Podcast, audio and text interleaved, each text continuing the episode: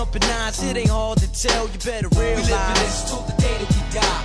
Survival of the fit, only the strong survive. We still we live in this till the day that we die. Survival of the fit, only the strong survive. We still we live in this till the day that we die. Survival of the fit, only the strong survive. We still we live in this till the day that we die. Survival of the fit, only the strong survive. We still survive. Open your eyes and get wise. Look alive. 95, word up. Hypnotic thug like. Know what I'm saying? More deeply like. Okay, guys. Um, I have prepared something special for the intro part this uh, evening. Ooh. I'm going. I'm going off uh, the usual uh, thingies. So in the in our document, I, I I've feeded. No, that's the wrong one. Uh, I feeded ChatGTP our stuff that we've been talking about earlier, and I I uh, asked it to do an intro. So what I would ask you guys to to do is to check our document, and we will together do this intro. Okay? Oh shit. Okay. Yep. So this is Monster of the Week uh, AI version intro. Okay? Okay. I'm I'm Uh, getting. are, Yeah. uh, are you guys seeing the your the script? Carl, do you see our document? Uh, yes, I do. Awesome. Okay, okay. So, everyone, let's go. Welcome, fellow planeswalkers, to another exciting episode of the Monster of the Week, the Swedish podcast dedicated to all things Magic the Gathering. I'm your host, Seb, and alongside me is the ever enthusiastic Anton. Hi there, everyone. And today we have a special guest joining us all the way from the magical world of Sweden, Carl. That's right, folks. We're diving deep into the enchanting world of pre-modern, a fan-made format that's pure nostalgia. And guess what? Wizards of the Coast has absolutely nothing to do with it. It's like taking a step back in time, right, Seb? Absolutely, Anton. Pre-modern is all about carefully curated slice of magic history. And in this episode, we're going to uncover the secret of a powerful Bant deck that revolves around the iconic card Survival of the Fittest. Oh, you're in for a treat, listeners. But before we get into the nitty gritty of this deck, let's introduce our expert, Carl, who's been making waves in the monthly pre-modern online tournament scene. Carl, welcome to the show. Thanks for having me, me guys. Uh, it's a pleasure to be here. And for all the listeners out there, did you know? did you know I happen to know the founder of the pre-modern for- format, Martin Berlin? We'll share a bit about that later. But first, Carl, why? uh, But first, why Carl? Why now? Well, Seb, we usually dive deep into pre-modern and old school magic. And this time, we couldn't resist talking to Carl about his amazing run in the pre-modern monthly tournament. That's right, Anton. We're all about exploring unique decks and strategies, and Carl's deck is a prime example. Any recent developments or news, Seb? Not much, Anton. Though we should mention the recent ban of land tax, which has caused a, quite a stir in the pre-modern community. And what can our listeners expect from this episode's dynamic trio? Well, I may not be the pre-modern expert like you, Anton, but I'm here to keep the conversation flowing. Anton, on the other hand, is the enthusiastic co-host, and Carl, well, it's a bit of a surprise how the one will play out. Oh, and let's not forget those little tidbits about ourselves, Sam. You're known as the robot, and I'm all about hitting the gym. That's right, Anton. So, whether you're a seasoned pre-modern player or a curious newcomer, stick around because this episode is packed with magic, nostalgia, and a whole lot of fun. That's right, Anton. So grab your cards and prepare to embark on another enchanting journey through the world of pre-modern. Let's get started.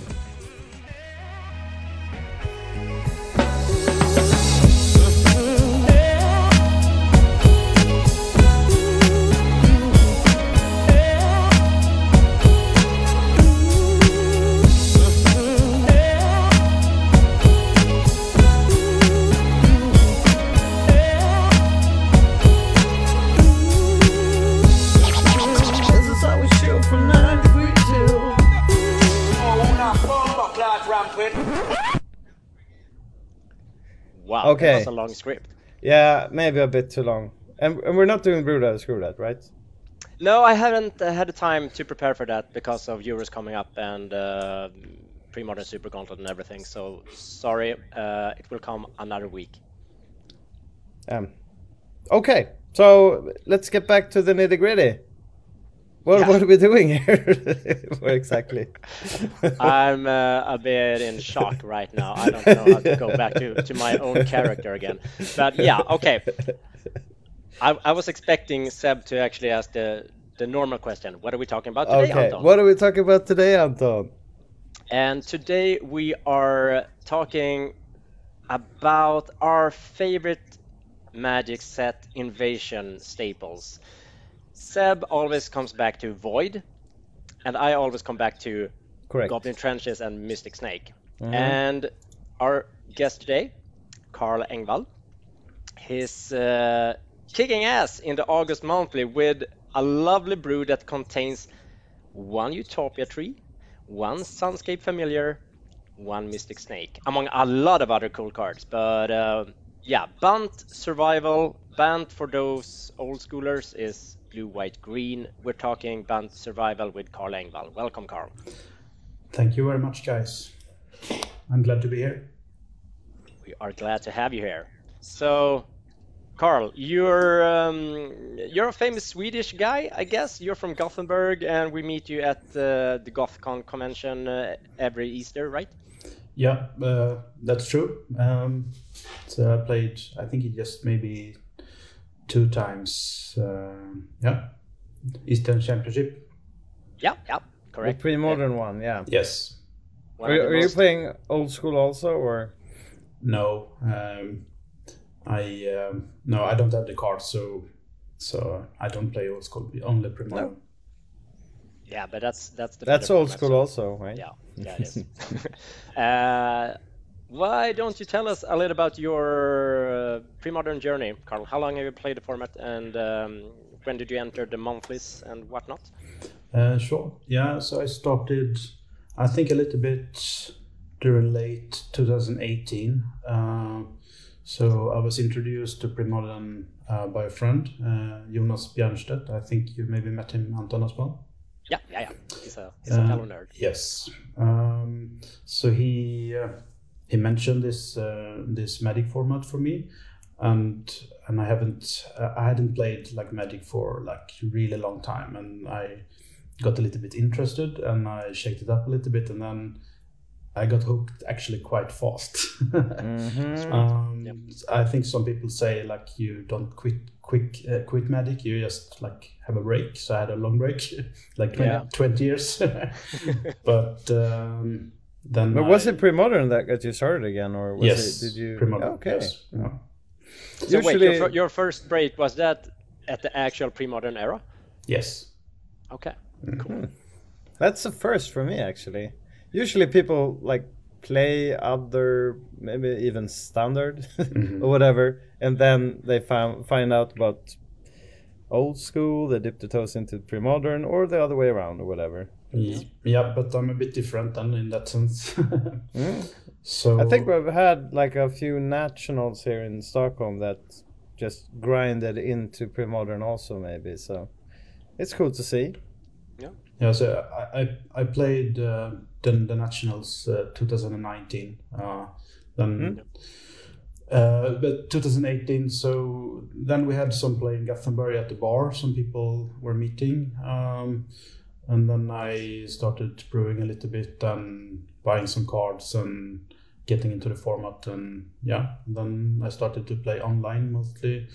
Uh, I think in like early 2019, and then I played more or less every month for maybe one and a half year. And then I had a quite long break playing online, and uh, I think I played like last time in like April, March 2021, and then I came back came back to the online now in August uh, this year uh, with Mhm. with the Bant Survival Deck. You had a recent break then. Yeah, Again. Yeah, but I played some um, in person uh, Magic in Gothenburg it's a little bit more. Oh, Um, from the league more. yes, yeah, yeah, from the online league, yes.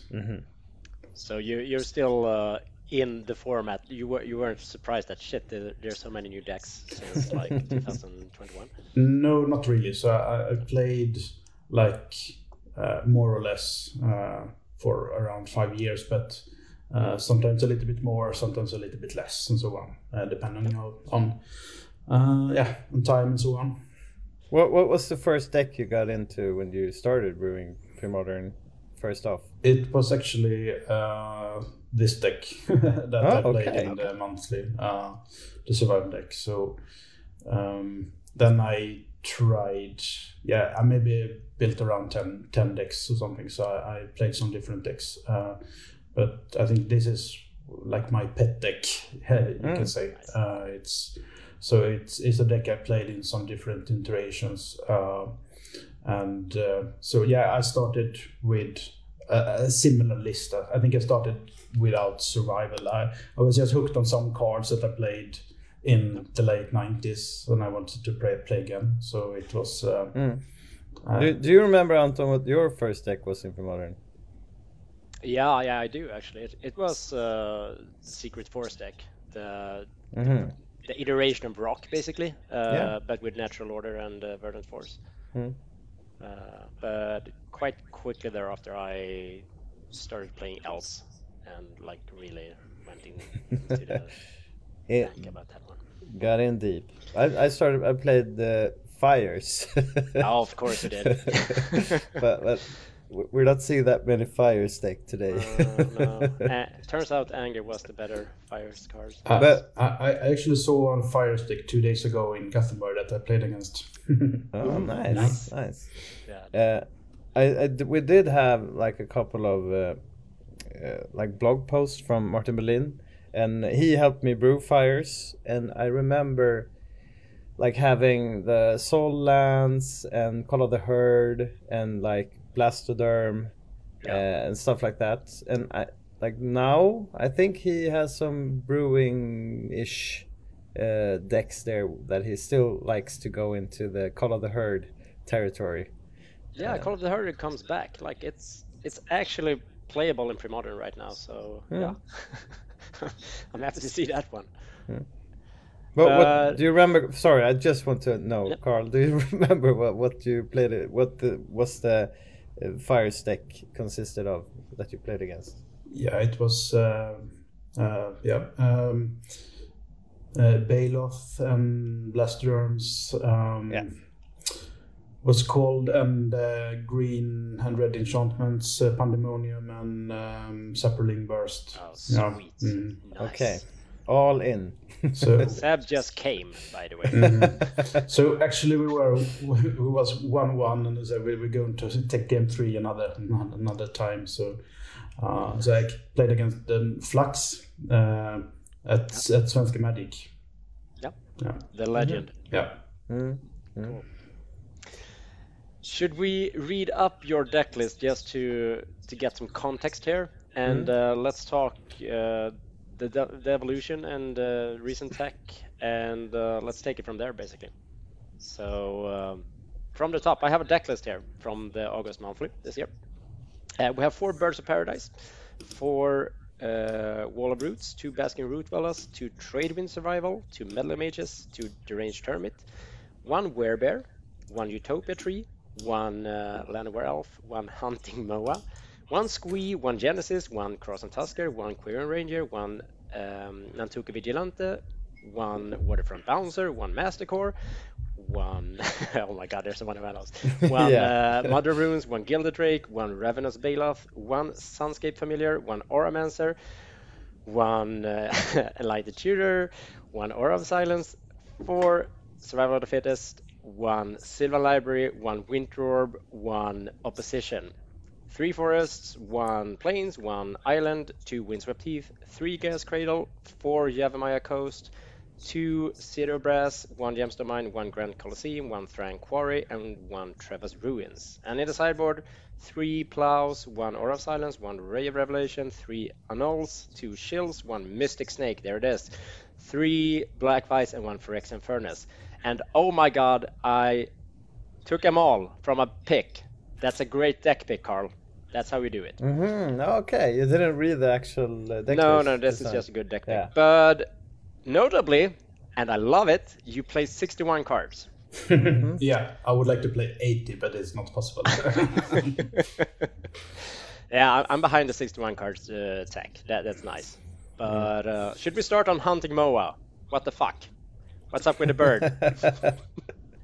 Uh, yeah, it seemed to be quite good sometimes. Um, I think uh, I talked a little bit about the the, the um, match I played against um, Flux when he uh, played his Fires deck, and I think he even uh, put the Hunting Moa in that deck because his fight could be quite good sometimes.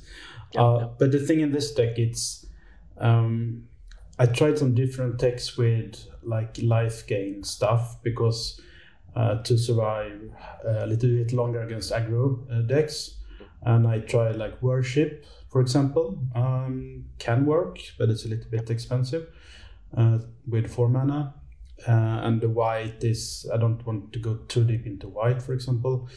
Uh, I tried spike feeder, can work as well, um, but now I I think uh, then I change it to Baloth and combine it with Hunting Moa since it's a bird beast. You can sack it to Bail, Yeah, Bailoff to gain for life. So and Ah. and you can recur it with Genesis. So this is the deck that is very grindy. Uh, it usually plays very long games. So uh, you can recur it with Genesis and gain four life a turn, and then you get some extra value with the plus one plus one counter that you can put on anything. Like sometimes just the Birds of Paradise attack with Birds of Paradise or uh, whatever. Yeah. So it, it depends a lot, but um, it depends on, uh, on the matchup, of course. But uh, that's like the main thing that you can get some uh, life gain with it. So that's the the main tech. But yeah, you have Trade Wind Raiders and and Waterfront Bouncers as well, so you can do shenanigans there. Yeah, you have it all, man. Yeah, Really have it all. I, I But love it. how, how does the Gilded Drake? Uh, can you like use a trigger in any sense, or yeah, also have the Gilded Drake there? When do you want to get that? It's just basically for Glastos or whatever, or Uh, yeah, so Gilded Drake is like against like heavy hitting creatures. Uh, Yeah. Uh, like uh, Dreadnought or um, um, uh, yeah. Uh, so a lot of different. Uh, so Dreadnought, of course. yeah. Dreadnoughts and uh, what's it called? The for example the green white beasts. Um, Yeah, Phantom Nishoba. yeah, Nishoba Shoba and like yeah. reanimator stuff. Yep. Uh, so like heavy hitting creatures, you can steal them and then you can bounce the Drake back to hand uh, with Exactly. Trade Wind Rider or with Very uh, the Waterfront Bouncer. Um, So and then you can steal more stuff. I mean, you have, yeah, you have answers to everything here. Like, I, am not sure what end we should start talking actually. Yeah, like- okay, we're on we're on the Trade Wind Rider stuff now. So like, you have a lot of cool enters the battlefield creature package here. Mm-hmm. Um, so let's stick to that for now. So enters the battlefield creatures you have Deranged Hermit, you have Hunting Moa, you have Nantuko Vigilante, Gilded Drake, and Auramancer, right? yes. Yeah. So you cover all axes except life gain, basically. No, we have the Baloth, Like yeah, yeah, yeah. yeah. Yeah. But, but from yeah. en- enters the battlefield effects. Mhm, uh, yeah, from all the other- ETBs. yeah, Yeah, yeah. Yep. If if you if we're not talking about Genesis also, I guess putting that into everything. Uh, so how did you end up on two Trade Wind Riders? Is that a magical number? Uh, yeah, I think it is. Um, but um, I tried the deck like we would just with one and maybe with three as well. But I think two is it's it's quite uh, yeah. I think it's a good number. But this is of course a deck that you can tweak in a number of ways because it, it's a lot of one offs and some two offs and so on. So so but uh, I think I'm quite. It feels quite fine. Yeah, I think with two. Uh, so that's uh, at least my feeling uh, in, in the gut. Yeah. So we're really now into all the creatures and like the the toolkit package, and we're trying to make out how the deck ticks and whatever. Uh, but may can we take a step back and like So we have survival. Anton, I'm I'm looking at you here. We have survival in pre-modern, and basically we go from elves usually, right? What yeah, are... I think the two the two biggest uh, like archetypes of survivals are obviously elves and uh, full English breakfast or hermit full English breakfast. It's mm. like two big contributors to or like competitors, I should say. But I think this deck it's not a survival. combo deck like the Fab deck, and it's not a, I don't know, the elves thingy either going on here, right? No, but I mean, yeah, of course, Carl said it. Like, it's a mid-range stew, I guess, that mm. can go grindy. But like, yeah, you have some prison elements here as well with opposition and Winter Orb. So yeah, like, what what's your what's your vision? Is it just like you adapt ad hoc like whatever you're facing, you have all the tools, so you just take it from there, or do you have like an actual like this is the main plan of the deck in most uh, scenarios, or how do you approach the deck, Carl?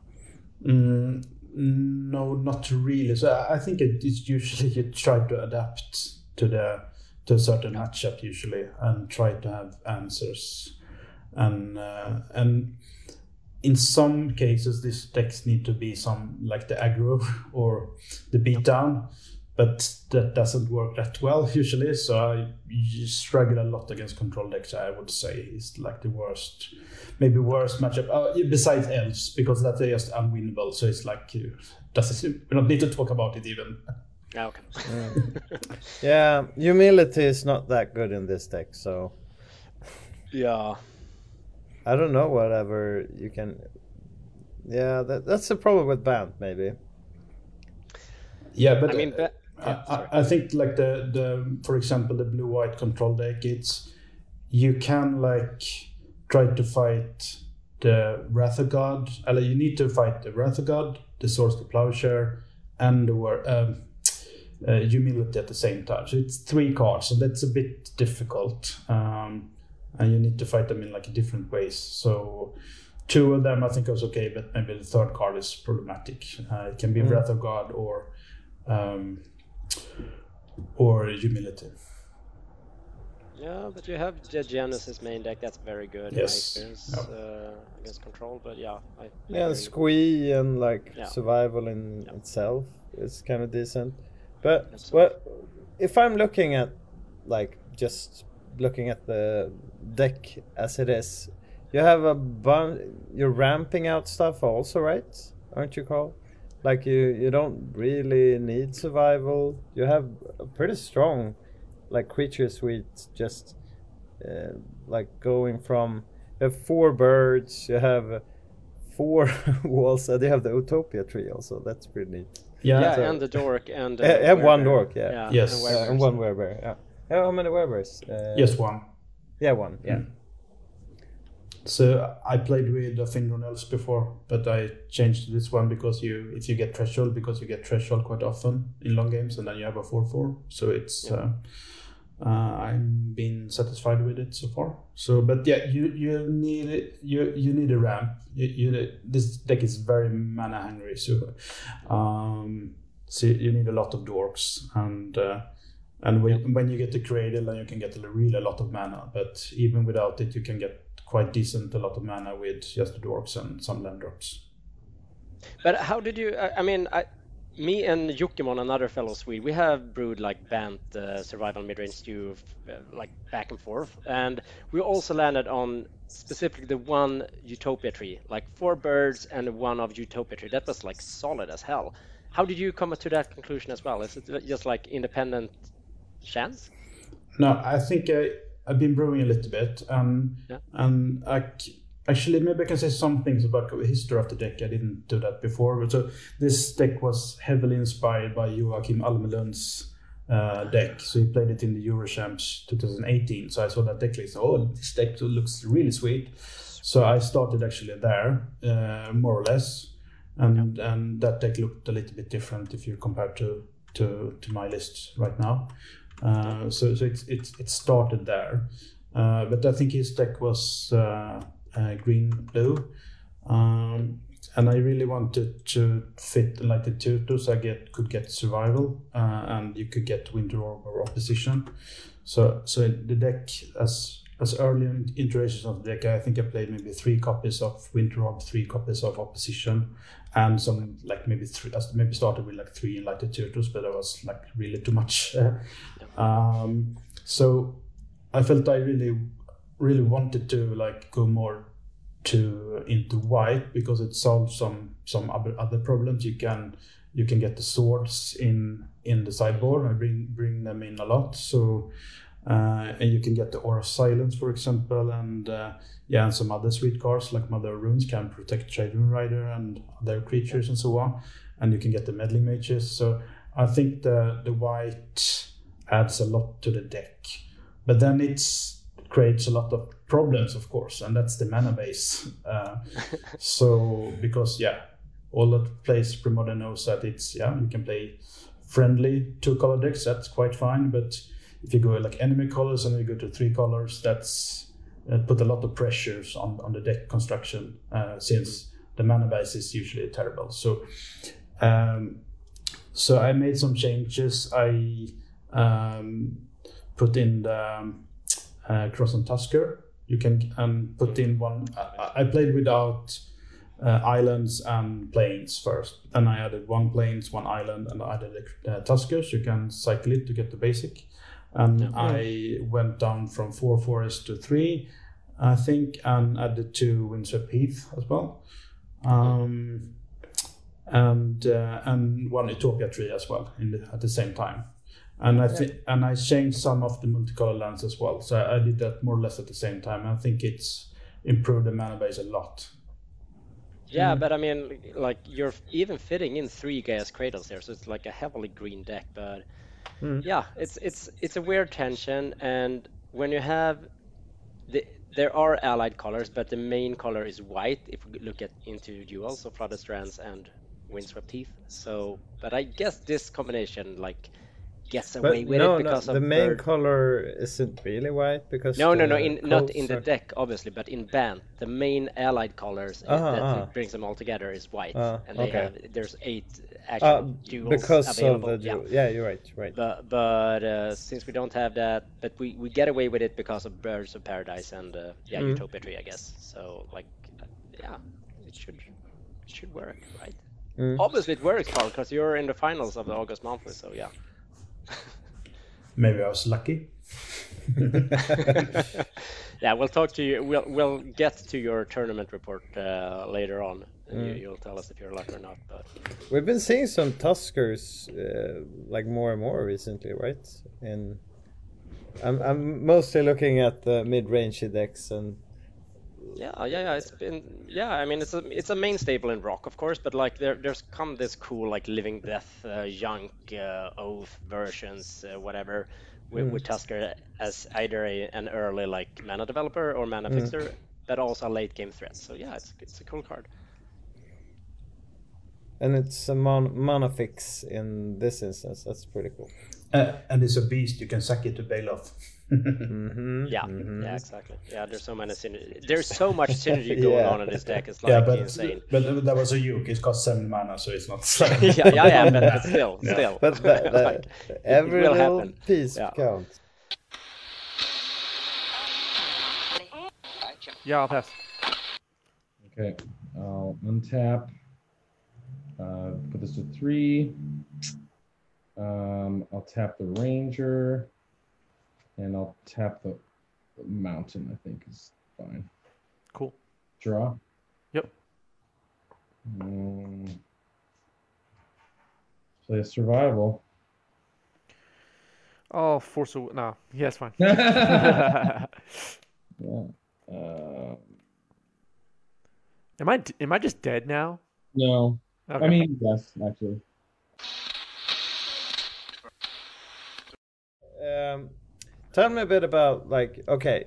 I asked earlier about we have the ramping creatures, and then you have uh, we have the enter the battlefield creature types, and then we have also uh, like have some more controlling parts. Uh, Anton already mentioned like you have the lockdown pieces and have the meddling mages. How how do you do like figure all this stuff out? Did you like, okay, meddling mage is a cool card. I better have that, or I more or less like try them out a little bit. So it's, uh, but it's against some matchups, it's really good. Uh, Mm. So maybe it even will go up further, more than two, uh, or maybe in the sideboard. So I think it's, yeah, we see a lot of meddling mages these days in like a lot of pre-modern decks, and it's uh, yeah, No. it's a strong card. Um, in It's it's getting into the like mental misstep paradigm of vintage. Like you play mental misstep to counter mental misstep, and you play meddler mage these days to like name meddler mage. mm. it's very very very common card now. But Carl, you're mentioning like the worst like decks to meet was the heaven heaven like the more controlling decks and maybe elves or whatever. So meddling mage takes care of the uh, wrath of gods and maybe swords of plowshares. Or what are your thought process why you need them even? uh, but the, the mages, Mm-hmm. Uh, yeah, I think it's like a good like utility creature. It can like uh, uh, but at least it's a two-two, and it usually you can. Most decks have some problematic card that, but of course in some matchup it's not that good. But then you as a, I think it's I, I quite seldom take it out. I think. Um, so uh, Yeah. like really good against swords, the plowshare, for example. Um, Yeah. name Oath. Oath is a nightmare for this deck. Um, yeah, and all kind of combo decks, it's real good against. Yeah, yeah, and you have the one of Mother of Runes to protect it as well. So like, yeah, it's I think it's a solid card. Mm, Yeah, so so you, you can say uh, like it has like two main ways. It's like for against like combo decks or like really problematic card, or it, or the other hand, it, it works more like a pr- protective element, like uh, to protect the Trade Wind Rider, uh, and sometimes together with Mother of Runes. Like okay, if I present a threat like the Trade Wind Rider, for example, that's one of quite few th- threats in the deck. Um, then it can work as a protection, for example, na- naming plow or something like that. Uh, so, uh, so it, it can play different roles, but I think two mains like for protection or like uh, against like combo, like uh, just some game-winning cards. I think this deck, like, if we're gonna talk recent Magic philosophy, uh, Lenny Yeah. Wong, who's a uh, co-host of the other pre-modern podcast called Spike Colony, uh, recent podcast, uh, he's talking about like stra- strategic or tactical uh, players or decks or whatever. And this must be like a really super tactical deck. Like you, you, you're mentioning that you don't even have a stra- strategy. Like you just you improvise basically on what you're seeing and take it from there. And uh, I, I do love those types of deck. Yeah, Yeah. uh, yeah. I think it's yeah. So the word there is tactical then. Yeah, yeah, Yeah. exactly. Yeah, it's a tactical yeah, deck, yeah, I think it's a very tactical deck, and I think I heard some. I think I maybe listened to this um, podcast episode as well. So yeah, so and and I think I'm a player like that enjoys like tactical games. Like I, I I love mid range decks. So. Uh, so so I think it's it's suits my kind of playstyle well.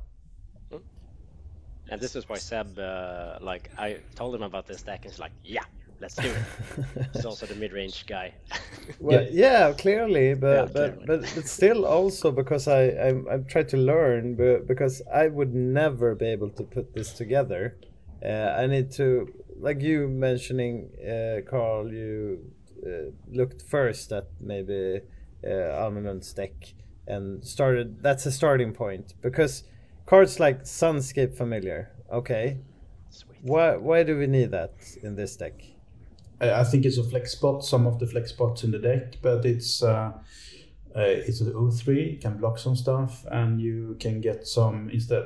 Yeah, it's not color mana, but your spells get cheaper. So you can, for example, play Wall of Roots for one mana, and then use take one mana from the Wall of Roots. You can play Survival mm-hmm. for one mana, so you can sometimes play like multiple spells. If you play, for example, to turn two, then you can maybe play two spells the following turn, for example and it's it blocks and yeah it works with Trade Wind Rider as a Because some- is it especially good because you're playing survival, or because you're going off with it in a sense, then, or yeah I'm not sure about the card if it's like correct, but it's uh, yeah, it's a flex. No, card, I think it's so- cool. I, I- I- love it, and it, it works with opposition. Like, yeah, the card Yeah, play becomes yeah. so different. It's super synergistic in this deck.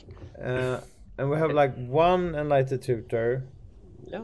We have uh, one opposition, one. Uh, I'm, I'm just looking at the enchantments and Yeah. uh, Aura of Silence uh, and the Winter we already mentioned, right? Yeah, Sylvan Library. Yeah, and clear the survival then.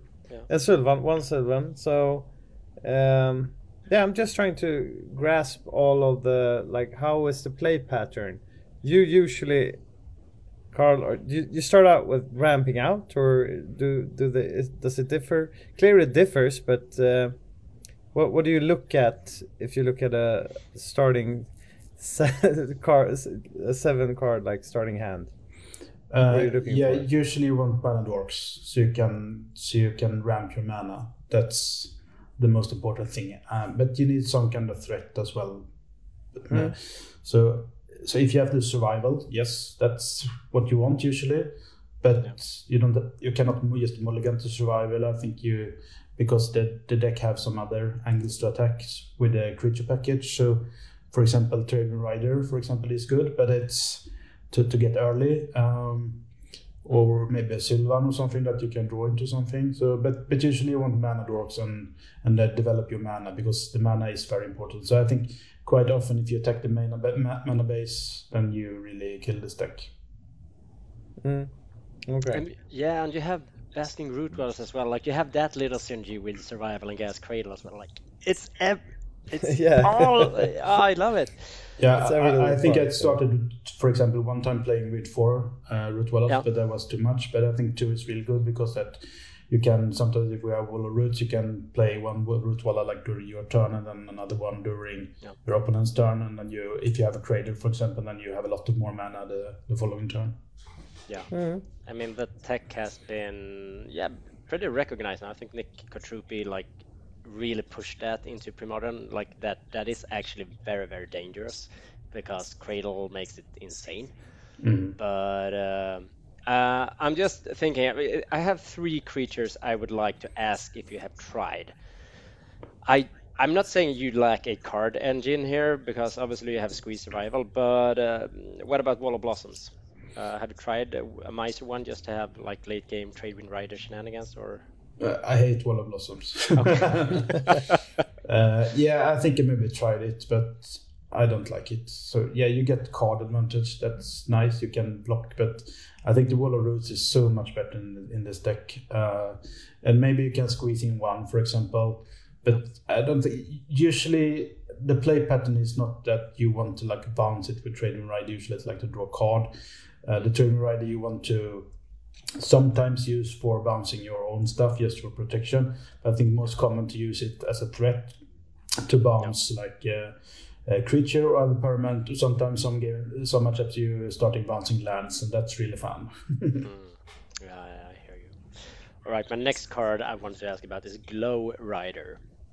Uh, the uh, three mana white two two Thorn of Amethyst effect. So non-creature spell cost one more to cast. Is that uh, has that been tried? yeah, it's a lovely card. I I haven't tried it, but I looked at it many times, uh, Yep. and I I don't know if it's good enough, but it's um, yeah, I think it's a candidate at least. It's uh, it can be a very strong effect in some matchups, but uh, so yeah, it's a it's a card I've looked at a lot, but I haven't tested. Uh, I mean, you're it- you're you tried so many things there, and like I love it, so I have to ask because I'm I'm tried out Glow Rider as well. But the last card is True Believer. Uh, if you're saying Oath uh, is a problem card, like True Believer gives us Shroud. Uh, so, but but it's double white for a two-two. Is that I don't know if it's even castable in this deck, but like, have you tried it? Uh, no, I haven't actually thought too much. Okay, I can say, oh yeah, the targets. Yeah, that's Yeah, yeah, exactly. I haven't thought about it actually in that way. So, but yeah, maybe. Uh, yeah, but double white is not not you want. Yeah. So I have opposition double blue. It's a nightmare, and I have the aura of silence is double white as well. I have two aura of silence in the deck, one in the main and one in the board. Yeah. Uh, but I think it's worth it, for example, because that card is really, uh, yeah, it's so strong. Yeah. So, so we can say if we talk, uh, for, for example, about Glow Rider and Aura of Silence and cards, uh, you can say they are part of like mana denial plan or pris- Mhm. prison elements or whatever you want to call it. Uh, so, so sometimes this deck goes for this kind of of of game uh, where one one one withdraw, one opposition, aura of silence, uh, and in the board I have one more uh, uh, aura, and I have two shields as well in the board against red deck. So so there's a prison element. So the deck started out with like a stronger prison elements as well with tangle wires. Um, So I think Joakim Almelundi played tangle wires. So Oh, uh, so it was really, and it played with Squirrel Nest as well, together with opposition. of course, Yeah. yeah, yeah, yeah. So, All the so that deck was more like a prison deck, you could say. And Yeah. this deck can sometimes play out as a prison deck, but it's more like a uh, mid-range uh, mix. Mm. But sometimes you, some games are more like uh, prison games. Yeah, and you have your three black vices in the sideboard as well, so you can like really. Yeah, that, that maybe I don't I don't know if we will talk about the board later, but that's I'm not I'm not sure there. So there I, there's some flex spots in both in the main and in the sideboard that I'm uncertain of actually. Yeah, I think we're going into the cyborg territory sooner or later, but you, you your deck is so tool kitty, so you so it's gonna be interesting to talk about cyborg later on. Um, other honorable mentions, like you uh, talked about, uh, Anton, like Uktabi Orangutan. Yeah, yeah, that's a solid card, of course. That's usually uh, at least in the seventy-five. Uh, what are your thoughts about that card? Uh, yeah, it's a good. I, I tried it, um, and I tried Monk Realist as well. Um, yeah, they're Mhm. they're good, but then Yeah, I, that was my other question. I combined them in one card instead to play the Vigilante in main, and I think it's so far I'm I'm very satisfied with that. Uh, Yeah. But you could, for example, play one one in the board. It could be possible um, for Mm. sure. But but so far I'm I think Vigilante is really good. Uh, and and one thing I did as well was like if you go for example a lot of with like with creatures with abilities for example uh, the the the monkey and uh, monk realist for example then you just rely on creatures destroying enchantments and artifacts so i want to like spread it out so i used have both enchantments like aura of silence and creatures that can do this Yeah. Thing for example against hum- humility or oth- other other, other yeah um, Mm. Yeah. that, that kind of stuff so you can like fight in different angles Yeah. Again, Uh, uh, the most tactical deck I've ever seen in Commander. I think. Like, it's insane how how versatile. I mean, the game patterns must be completely different every match. Yeah, yeah. two two more uh, cards that I'm wondering if you uh, like your thoughts about like Man-o'-War uh, is uh, Trade Wind Riders enough for uh, between Man-o'-War and uh, like is it even in your what do you think about that? Uh, yeah, it's a good card. I tried it as well. Yeah. Um, but I think I changed the Man-o'-War to uh, Waterfront Bouncer instead because you want more bounce effect. So instead of having Yeah. uh, maybe three trading Trade Wind Riders, you can get the bouncer. It costs only two mana to develop uh, to play it. For for example, against Dreadnought or something. Um, so yeah, Man-o'-War is good, but uh, I think I'm I'm fine with two trade winds and one uh, Waterfront Bouncer. Mm. Yeah, and you have the synergy with Squee and Root Exactly, and yeah. Genesis. So like, yeah, you can really. I- really if you get to that, yeah. But Man-o'-War, yeah, depends on. Like it's a bit more upfront, I guess. Uh, I've seen it in a bunch of survival, um, and It's, it's not upfront; it's waterfront. well, okay. Lastly, uh, well, what, what are your thoughts about uh, anger? Uh, you, you're feeling more of a controller, or Uh, the the haste thing with anger. yeah, Uh, yeah, it's of course really good with haste, but this deck you you don't need it actually. You Mm. you want to play a long game and and uh, yeah, summoning sickness. Yeah, you just need to wait. uh, yeah, but yeah, but of course it's good. But uh, you're you're playing like the more control. yeah, but but tapping but, but, but, the mana base again. Also, because I'm like a bit. I don't know if say heavy, but I have a lot of white and blue cars. Mm. uh, and I don't want the mountain in deck. yeah, so I think yeah. I kind of like your thought process, but that you actually want to play your cards also. you you're not only like leaning into survival that heavily. Mm-hmm. No, but at least like, i- i- if you like need uh, four wooded foothills and a mountain, uh, that will Yeah. destroy my mana base. Mm. I mean, the mana base doesn't look amazing as is, but like it's doable, I guess. So yeah, getting getting that, and yeah, you would get what? You have my Granger and the mountain as well, so it's like. Mm. Mm. But yeah, Yeah, Ha- that- haste is obviously good in in these types of decks. But Yeah, yeah, for sure. yeah, so we talk sideboard. Yeah, maybe. Or, or have we have we talked about all the like tool? You already mentioned. Yeah, I think we're we're, we're about there, right? I'm just. I, I think it's so through- hard to like synopsize Yeah. the the idea. Like I want to say so, like you win with the ranged hermit, right? But like I can see opposition. Yeah, uh, exactly. And winter being like the yeah. So I, I'm not sure, Carl. What, what Can, Uh, can you before we go to yeah. cyber? Oh yeah, sorry, Carl. I didn't- Yeah, I- I think the most common how I win is usually opponent scopes. yeah. Okay. Yeah. when when that. you have that going on could, could you just like explain to me uh, like novice on whatever this is.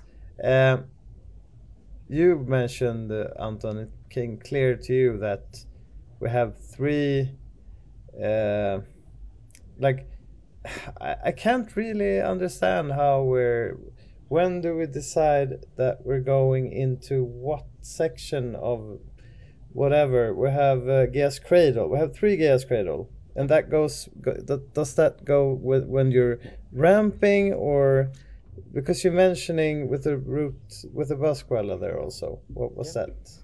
So did you decide on when did that came into the aspect of the deck Carl? The cradles, or? Yeah yeah.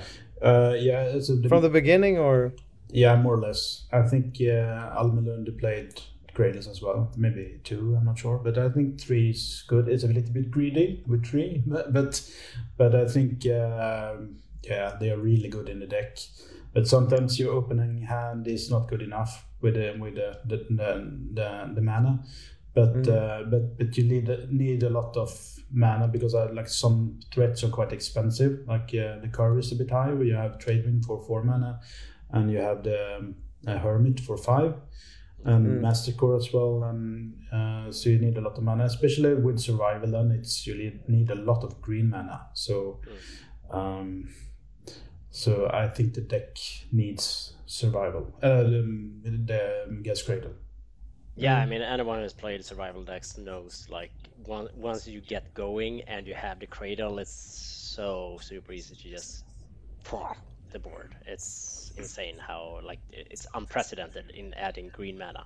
Yeah. Okay. I guess Priest of Titania and Elves does it too, but yeah, yeah, because that's- yeah. I can re- it's clear in Elves for me, but Yeah. uh, I don't know when you're playing survival in this mid-range style.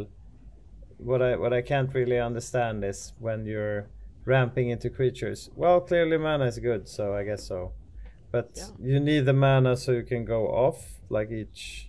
But like, can- i- i- if you have Winter Orb opposition, it's a bilateral effect. So like, Mm, mm. when you get on tap Cradle and you have like four guys out, and you can deploy the Hermit, and all of a sudden you have like nine guys out, and like it, it gets insane No. with one Cradle. Uh, Yeah. So Yeah, and, Yep, yep. and uh, for example, um, sometimes the Masticore when he's, he's on the battlefield, he needs a lot of mana to, to shoot, for example, red decks.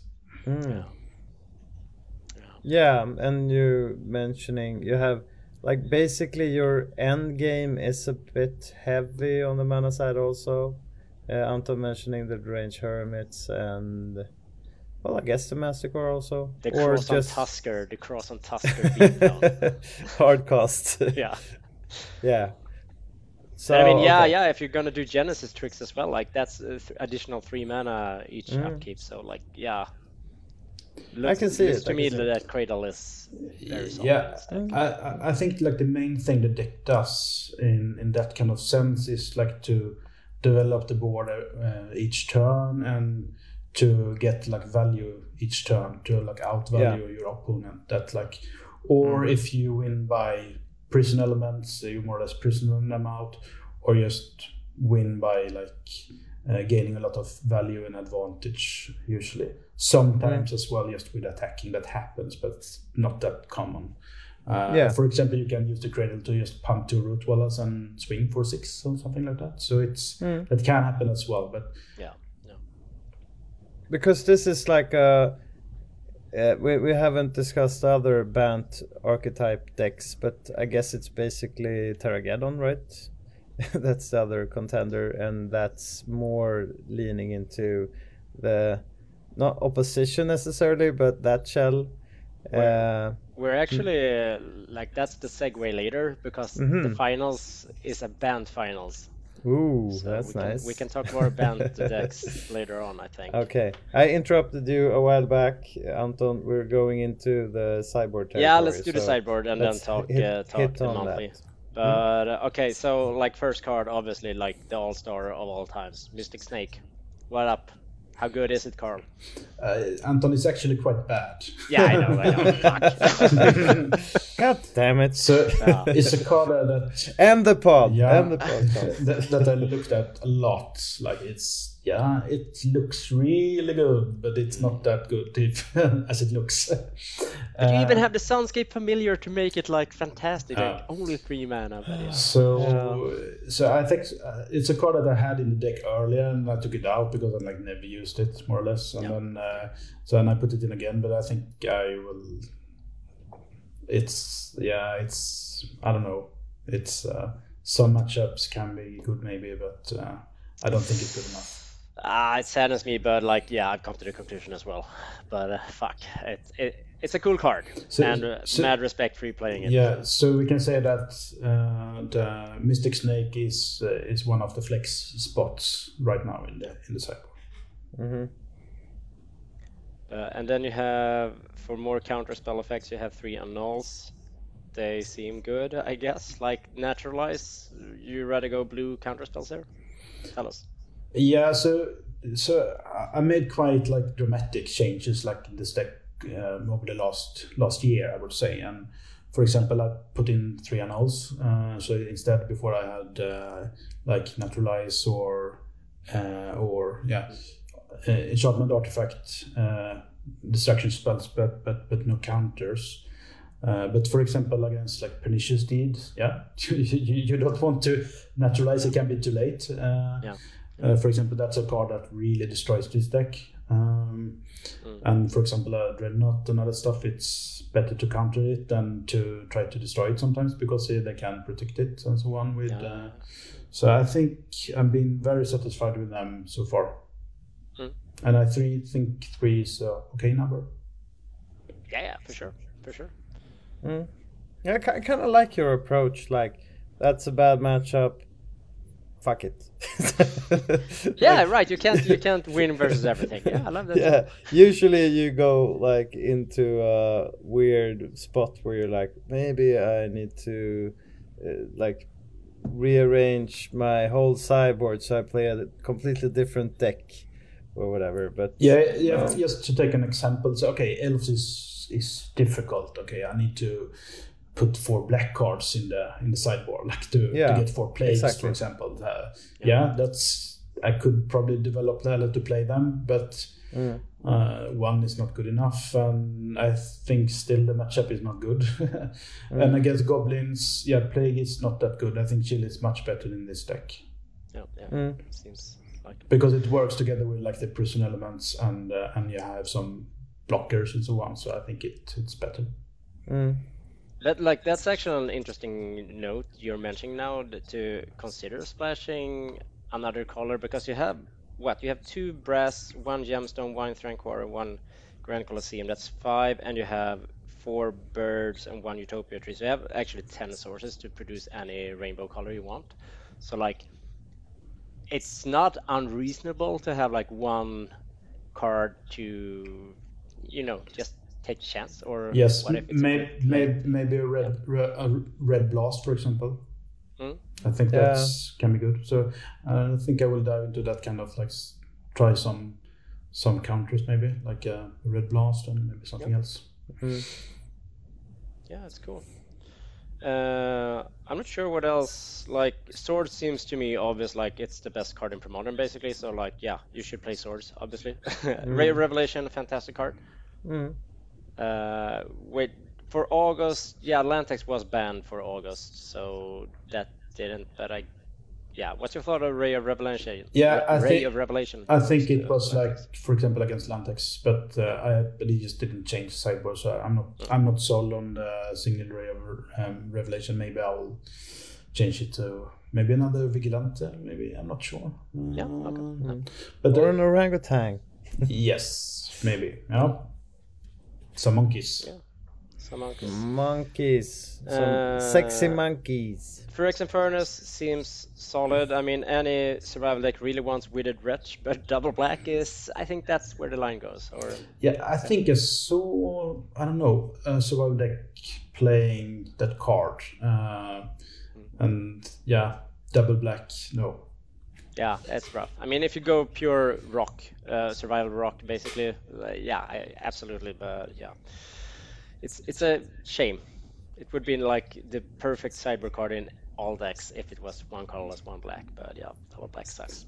yeah, and the black So- uh, and the black vices I'm not sold on either really. So I, I don't I don't know. I um, Are, are they for control or where, when do you bring them in? so I actually put them in like just this month, like to because I don't know how to fight really control. So Yeah. so that's at least like force control play to to play on the board. Mm. Um, so that's like I think the main thing because Mm. I don't want to be the aggro to, to just play into their mass distraction spells. So um, so like to put the threat on different levels so you have both creatures and something else because like yeah some thoughts about like have different angles but I, I have no no idea really if it's good enough. I don't think so. But I don't know.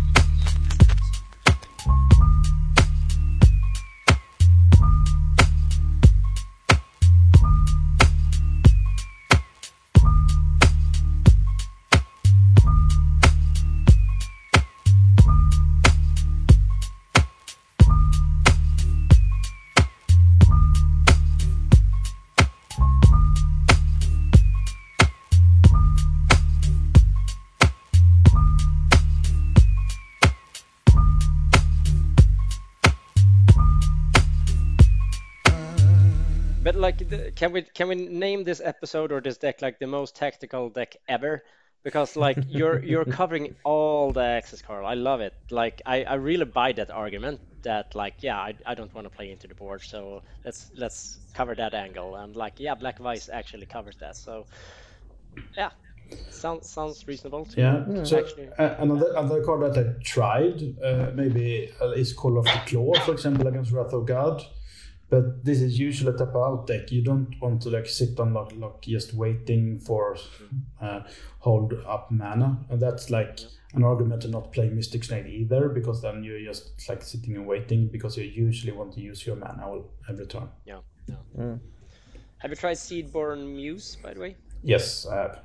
Uh, I, I, I don't like it. It's Okay. it, I think it's a win more card. Uh, Yeah. Since like I think most of the creatures I have like do something by by their own. If you just but what does a Seedborn Muse do uh, do by, by its own? Not that much, I think. So, for example, if you have it together with Trade Wind or something, yeah, of course it's really good. But but just just without, it's not that good. So and it's cost five mana. So it's uh, yeah, I'm not so I'm not sold on that card.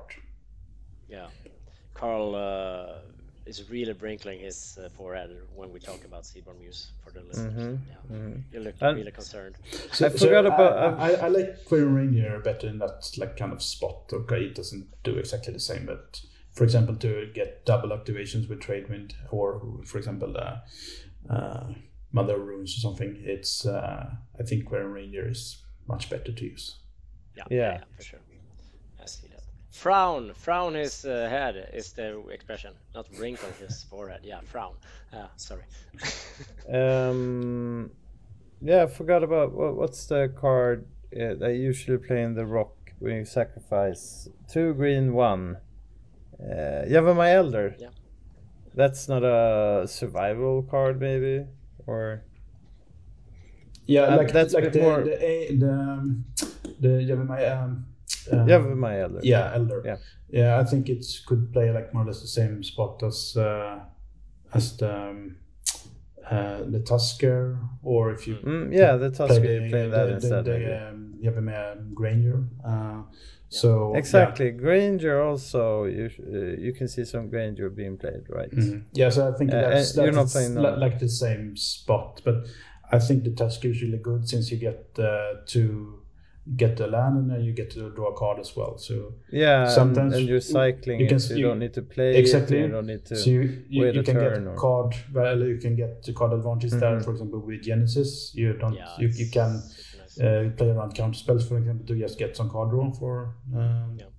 Yeah, you're six right. mana so you get the land and you get uh, card I mean, it's it sounds to to listeners it's like, oh well, Premodern is like a turn three format, but like this deck is actually going to the late game, and yeah, I've been playing versus Genesis and Krosan Tusker combination. It's it's really good when the deck is like just trying to stabilize. Uh, Mm. it, it sucks when you're like in a control deck, and they get the mana. So yeah, I, I can see it. I really like Tusker.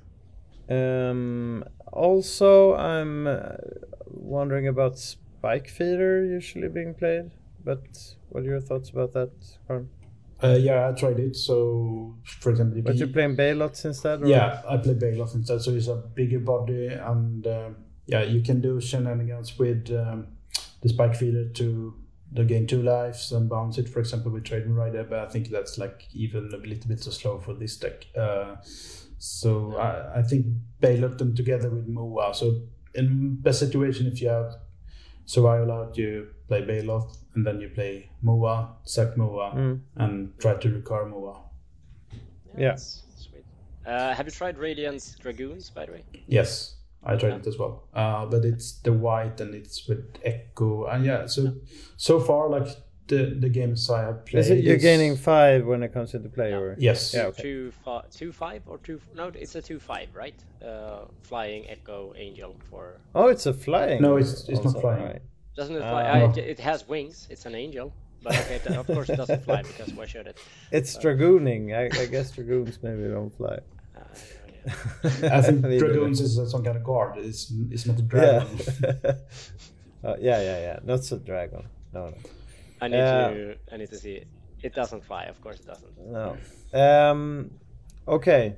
Also, another question, sideboard uh, wise, uh, both of you guys, what do you think about ground seal? Uh, it's not maybe necessary in this deck, but what are your feelings about that, Anton? Can you? I, I, I've seen it me, sometimes. I, or- looked into it uh, a lot. I, I do tend to play green decks, but like this spot removal uh, in graveyard, uh, it, it's very narrow in pre-modern. Like it's. No, but my feeling is that why it's good, it's because you can use it against Reanimator, but maybe yeah, but Reanimator Reanimator is isn't. I mean, it's like zero point five percent Okay, of the meta, yeah, yeah. so it's, it's. I mean, you have for example. and you get to draw a card, Birch. so you're cycling it also. That's yeah, I mean, sure, it would be good versus like Feb uh, or Hermit Feb because they can't unearth, I guess. But like, it's it's quite narrow. So Okay.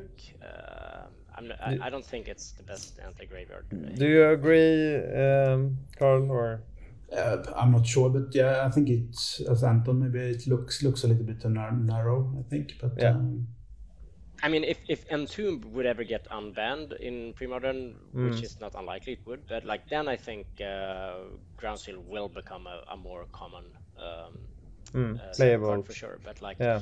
since we don't have Entomb, we don't have really reanimators. so it's like quite Mm. narrow. But yeah. Mm. Okay. Uh, yeah. But Yeah. you're you're getting into some cool cards, uh, Seb. I love it. Your research here is it's it's nice. No, I'm I'm just like you see some versions of survival, and uh, that's what what I really like about this type of deck. That you need to adapt it like you have done, Carl, to your play style because there's a wide variety of uh, survival decks out there. Uh, you can you can play zombie infestation decks. You can play whatever. Uh, like there, you can go into like you have done a bit of each territory. You can go into the like Basking Rootwalla, uh, like Madness territory. You can go into. You can play elves. You can do a bunch of stuff with survival. So it's cool. Yeah. Yeah. Yeah. Should we talk um, tournament report? I think we covered Mhm. the deck pretty pretty good. Yeah, I think so. Uh, even though I'm a bit slow, I think I I'm more clear uh, viewed now into what's going on here. Uh, we have a lot of things going on, and we have a lot of recursion, and we have a lot of uh, squeezing out stuff, whatever. Mm. And we talked about the sideboard, and that was a, a bit of a no-brainer, right? So, and we need to mention like the nice, nice squirrel tokens there also clearly from the unglued ones, yeah. Yeah, that, those are ones. a must-have. Regarding Call of the Herd, you, you can get nice ones there also. Uh, so yeah, sure. Let's get into the like what happened. First off, uh, Carl, you played this deck a while now, and you adapted it a bit. Is so this is your best run, I'm guessing, with the deck. Uh, yeah, I'm usually lose a lot. That I was very surprised. Mhm. um, You're so humble. yeah, Yeah, yeah, it really and, and every time we talk about like, oh, what are your thoughts about that? Well, this deck sucks against that, so. Yeah, yeah sure. Uh, actually, I played a similar uh, earlier version of the deck, and I think I went to top uh, 16 once, Mm. Like 2019, maybe 2020, I think. Yeah. Okay. Uh, but I lost there in top 16 Mm. against another Swede. Of course. Goddamn sweet. Yeah, the, the cheater. Ah, okay. Yeah, yeah. Yeah, we don't speak of him. The, the impulse thingy. okay, okay, that's the one. I see. So, um, but now you're doing good, and uh, tell us about your run uh, this uh, this month, um, pre-modern run. Yes, uh, sure. Um, so I'd played um, against, um, I think, two combo decks. Uh, first match was uh, Fluctuator, and then the Lich combo. So that was the start to to uh, uh, combo Is that flip, Flippy on Lich? Uh, yes, yes. Yeah, yeah, of course. Mm. There's no other. Uh, But you won versus Fluctuator. Yeah, two one, I think. I, I think at least it was Fluctuator. Uh, there's a question mark there, but I think it was Fluctuator. Uh, so I, I asked the, the guys in the pod, and I, I think that was uh, the memory of that match is a little bit vague, but I think it was Fluctuator at least. Yeah. Yeah. Um, Mage is a good card there. Yes, yes, really good. Um, All right, so you're 2-0 then versus combo. Yes. Uh, then after that, I played against uh, a burn deck. Uh, it was not really Sligh. I think maybe played Mishras. So, so it was not a typical Sligh deck, but it was a burn deck. Uh, and I think, yeah, I think I went 2 0 that one against the burn deck. Sounds like a Um, Will Will Hurst uh, deck.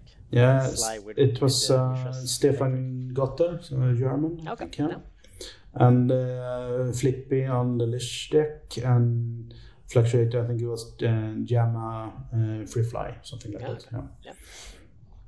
Uh, and then after that, I played against uh, Wim de, de Boer or something like that. So it's uh, with pit, uh, yeah, Boer, yeah, with the pit track.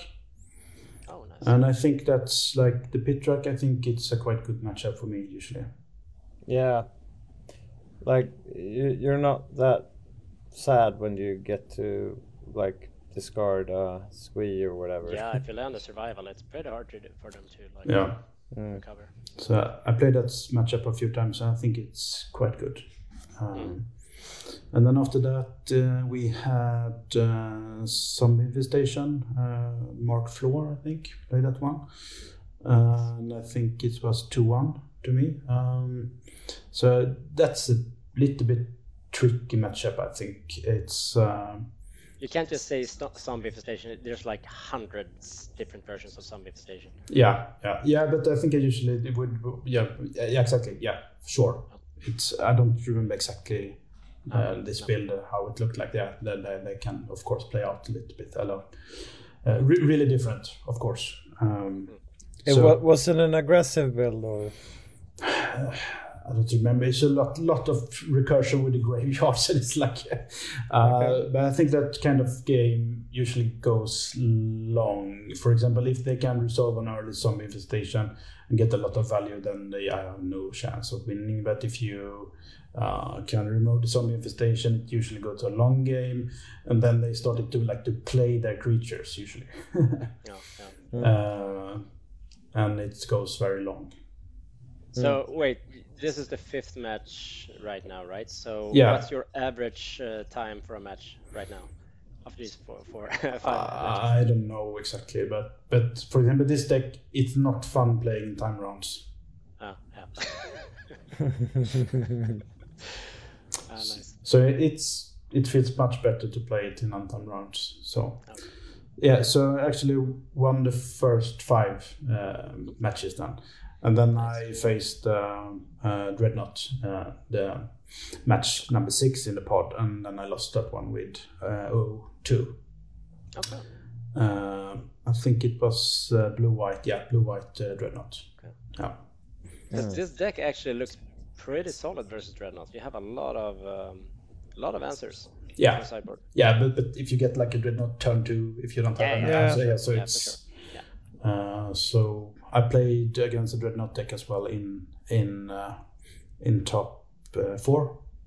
Yeah, I saw that. Yeah, so yeah, it's yeah, I have quite many answers to dreadnought, so it's not impossible, but it's. Mm. Uh, if they get if they get the quick dreadnought, then they can even have like free counter spells back up. But that's like okay, I, I Yeah, can I cannot deal with Yeah, that. who one. wins the die roll and Yeah, there's a lot of yeah. That, that that can match can be seen at uh, OS uh, Card Ape, right? Uh, on Twitch. Yes. And Yep. Walkers, uh, yeah. And I I think it's it's a lot of value there for the viewers. It's long, a, lo- a long match. Yes. You you like the long game. Yeah. because then you usually win, right? Yeah, yeah. Okay, so you're you're five one in the Swiss. Um, sounds by the way, it sounds like a fantastic pod. Like wow, the um, I haven't played. I think I played like four or five monthlies this year, but like it's been pretty pretty tier one or and two ish decks. Uh, it's pretty common uh, right now in Europods. So this sounds like a very fun pod. yeah. Kudos Europe, you're doing great. Yeah, so it was like a, um, a good mix, I think. A lot of different kind of decks. Nice.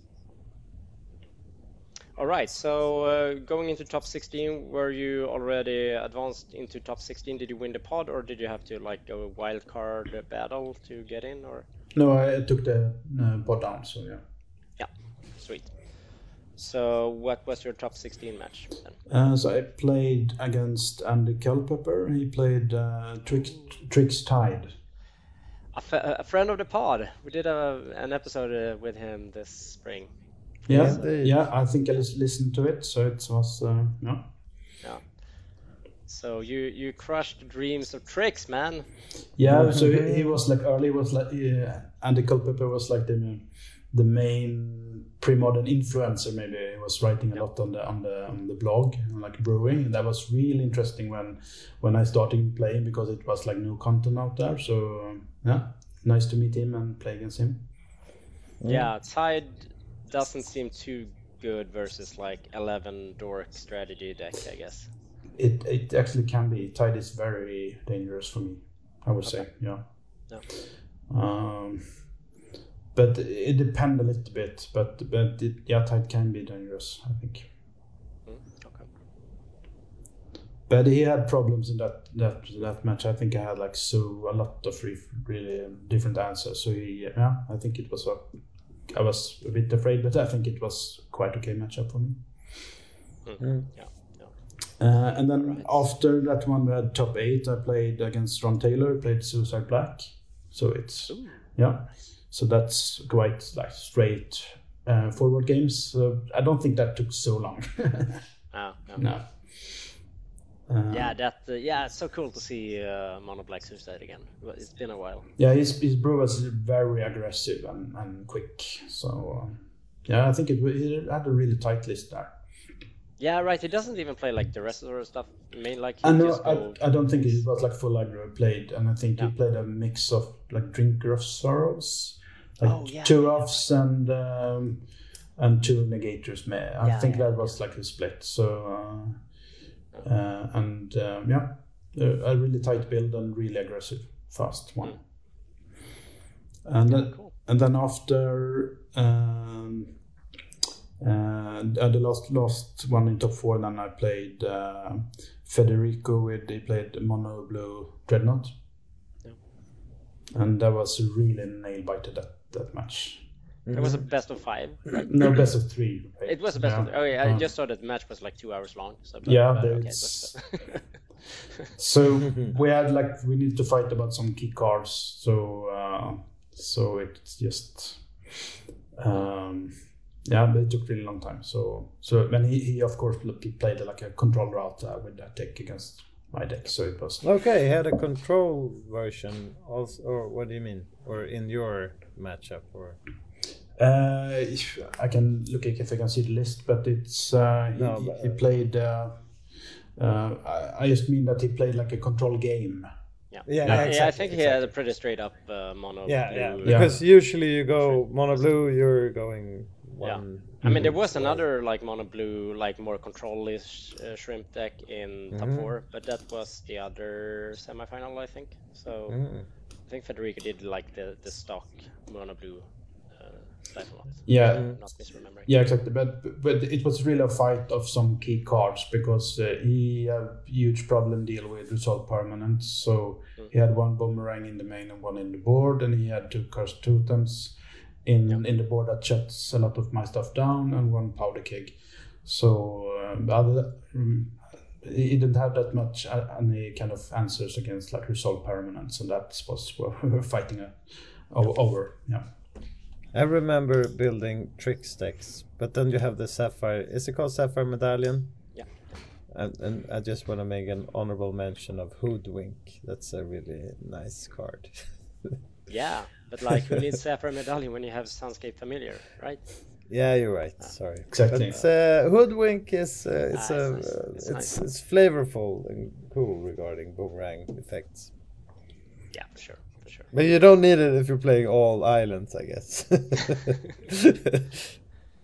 Yeah, if you play Hoodwinks, you can play some pirates as well. I would love to have some pirates in my deck as well, but that's uh, yeah, Mm, mm. too much. Yeah, Yeah, Glow, Glow Rider seems like perhaps the best. yeah, I, me. yeah exactly. Yeah, Yeah. Yeah, cool. All right, so you're currently in the finals, and the other finalist is uh, Kobe Robert Keller on Bant Oath. So we have the Bant finals, this um, revolving around an Exodus uh, green two mana enchantment, survival in one, and Oath of Druids in another. yes, yeah. So Yeah. the final is coming up quite soon. How are you feeling about it? I don't know. This uh, we'll see. Uh, Yeah. so it was like after top. Okay, now I'm in top sixty. I will just lose, and I will lose, and I will lose. but I, so I, I don't know. Uh, I'm a bit scared about Oath, for example, and uh, but but that kind of I haven't really seen that that deck really before. Uh, so so I don't know exactly how it how the match will play out. But uh, Yeah, no, it's it's looked like a sweet deck actually, but um, yeah, you you obviously don't believe in yourself, Carl. no, no, th- it's rather than like, oh well, this will suck, but uh, let's see Yeah. what goes down. You you should uh, believe in yourself. Like But- you've done this really well, man. Yeah, You're but- in the finals. But uh, Anton, maybe you can say something to the listeners about the Swedish Jantelagen. Yeah, Yeah, yeah, yeah, yeah, okay, yeah, yeah. okay. You can't be. You need to be very humble. Yeah. Yeah. Yeah, That's the, the- that- we're that's the- the Swedish way. Yeah. Yeah. We're the opposite of uh, like being boasting Yeah. here in Sweden. Yeah. But you you can pat yourself on the shoulder and say good job, man. Um, Mm. uh, it- it's uh, very fun to see this uh, brew getting up there. Um, like yeah, a mixture of cool archetypes into one. Indeed. Yeah, thank you, Anton. Yeah. Yeah, and I can say as well, uh, like it, it's a deck that I really like to play. It, it's fun to play the deck since Mm. like the matchups, yeah, they they usually play out very different. So it's uh, yeah, it's a fun deck to play. Yeah, and once again, usually you see like a someone leaning a bit into a certain like I'm I'm I hate elves or I hate X deck like whatever. and like that's usually because like I'm I'm never losing against this type of deck again. And uh, I really like your approach. You're uh, solid against most of the decks. You can win against elves also, but you don't need to like. I need to win against this. I need to win against this. I think it's uh that's mid range for you, right? You can't you you can't lean too much into anything. You need to be prepared for everything, and then you have to because control uh, preys on uh, mid range, mid range preys on aggro, and mid range needs to be prepared for everything. That's why I love mid range. So uh, it's a cool mid range deck that I think uh, if anyone is to try it out, uh, it's probably a hurdle to find their way. But uh, if they played survival earlier, uh, it's probably, and if they know the meta, or whatever, they, it's probably going to be decent. Yeah, I feel like you could never get bored of this type of deck. Exactly. That's what's going for it. Uh, yeah. Well, guys, I guess we've uh, concluded our uh, Bant session here of Bant survival. Uh, whatever. I don't know what what we should call this except for Bant survival. So Yeah, the most tactical deck ever. the tacti- tactical Bant. yeah, yeah, that's that's a cool name. That's a cool name. That sounds quite good actually. Yeah. Yeah. because I don't think it can be more tactical with Bant anyhow. So Uh, yeah, for sure. okay. Uh, well, really nice of you to join us, Carl. Um, and I wish you the best in the like rest of your is it what, finals, whatever. Yeah. In the upcoming. It feels like you're gonna keep playing this, so the other month is also. Yeah, thank you, Seb. It was a pleasure to be on and to talk about my pet deck. Yeah, super cool. Uh, yeah, really glad we got to do this interview. And before we leave, Anton, you have a couple of shout outs to make. Yeah, we have a lot of cool tournaments coming up. Uh, so just I don't know when we will release this, but you're often pretty fast on in editing and releasing. So this weekend we have the Misty Mountain Games Pre-Modern Fall Cup that will be streamed by Cloud Goat Ranger, I think, on Saturday. Uh, so if you have um, you want to see some cool pre-modern magic, like uh, you should tune in on that. Uh, next week we have the pre-modern Eurochamps in uh, Germany, and it will be streamed uh, also. So you should definitely tune in on that uh, if you're not playing. Uh, and there's some other like cool uh, tournaments coming up in October. I think there's the Spanish Nationals, uh, and we have the Dutch Nationals, the Afton Troll Cup in November, uh, along with the Italian Nationals. Uh, so I think they're all like pretty decent-sized uh, pre-modern tournaments and gatherings, like whole weekend gatherings with old school events and whatever. So. Uh, if you are bored uh, in Europe, uh, there's a lot of cool events happening. Uh, and if you just like to like consume content, content, um, Mike Arnold, also a friend of the pod, uh, he's doing his annual um, Super Gauntlet thing, uh, where 64 decks are drafted among eight players, and they play it out in a single elimination tournament. Uh, I'm actually one of the eight players, so I've got the the cool experience of uh, doing a draft uh, among decks. It was like super fun thing to do. Uh, ended up with a real, I don't know. I, I have no uh, words for my gauntlet of eight decks. It's like super weird how it ended up, but it will be fun as hell. Uh, it really nice guys uh, in this uh, thing. So that will be like run from October to December. Um, you can join Mike Arnold's uh, Twitch, which is what Llanowar. God damn it! I should have uh, studied this down. Ah, I don't know Llanowar or something. Um, Hmm. Mike Arnold. Google him or Facebook him or whatever cornerstone of the of the format. So yeah, that was the shout outs of uh, today's episode, I think. Okay. Good night, guys, and thanks everyone, all the listeners and everyone out there. Bye bye. Bye bye. Styles are thorough, different mentalities and mottos. Absolute bottles, I'm talking my borough. From the central station across the bridge to the southern part. Passing the powerful walls of Canard. Now, Stockholm gray but still colorful. A town ugly as hell but still frustrating, beautiful. Subliminal obsession. Create city hostility and suburban aggression. Original suburbanite, but now I'm city slicking. Sometimes I was stricken, then I promenade to myself I rang. Moving from my own alleys up the Grand and Sheraton where the hot shots hang. Now you don't wanna confront the wrong cavalry. You thought the streets were safe cause of the NFG. The swan cold chilling, the beats are calling. Inspiration bebops, even when I'm rock and rolling. You never seen this type of shit since the days of ABBA, for real. The scene is massive, I'm a ride still. No caps, I pill. In my zone, I chill. With all harmonic people from far south to Blue Hill. We've got the Caucasians, the growing pain brothers, the killers, the one eye having fella, the rock bottom dwellers. My clique supreme, the team now, the calm ones and psychos. A bunch of Van Dams and Roccos, the Vato Locos, the Chino wearing flight there, King Latinos, and a whole lot of Emilios. Confront and get speed knocked. My mastermind beams infrared on all your foul fetid heads now. The mass is infinite, cut, it bleeds venom. Styles of venom, get you blunt and musical opium. We won't die, no time for widows to fill the draft. Real rappers revolting and writers be on a warpath. The sound spells phenomena. Natural born rule shock spells stamina. We've got 'em all in here, peewees and giants. We're growing a bunch of black top. Sick!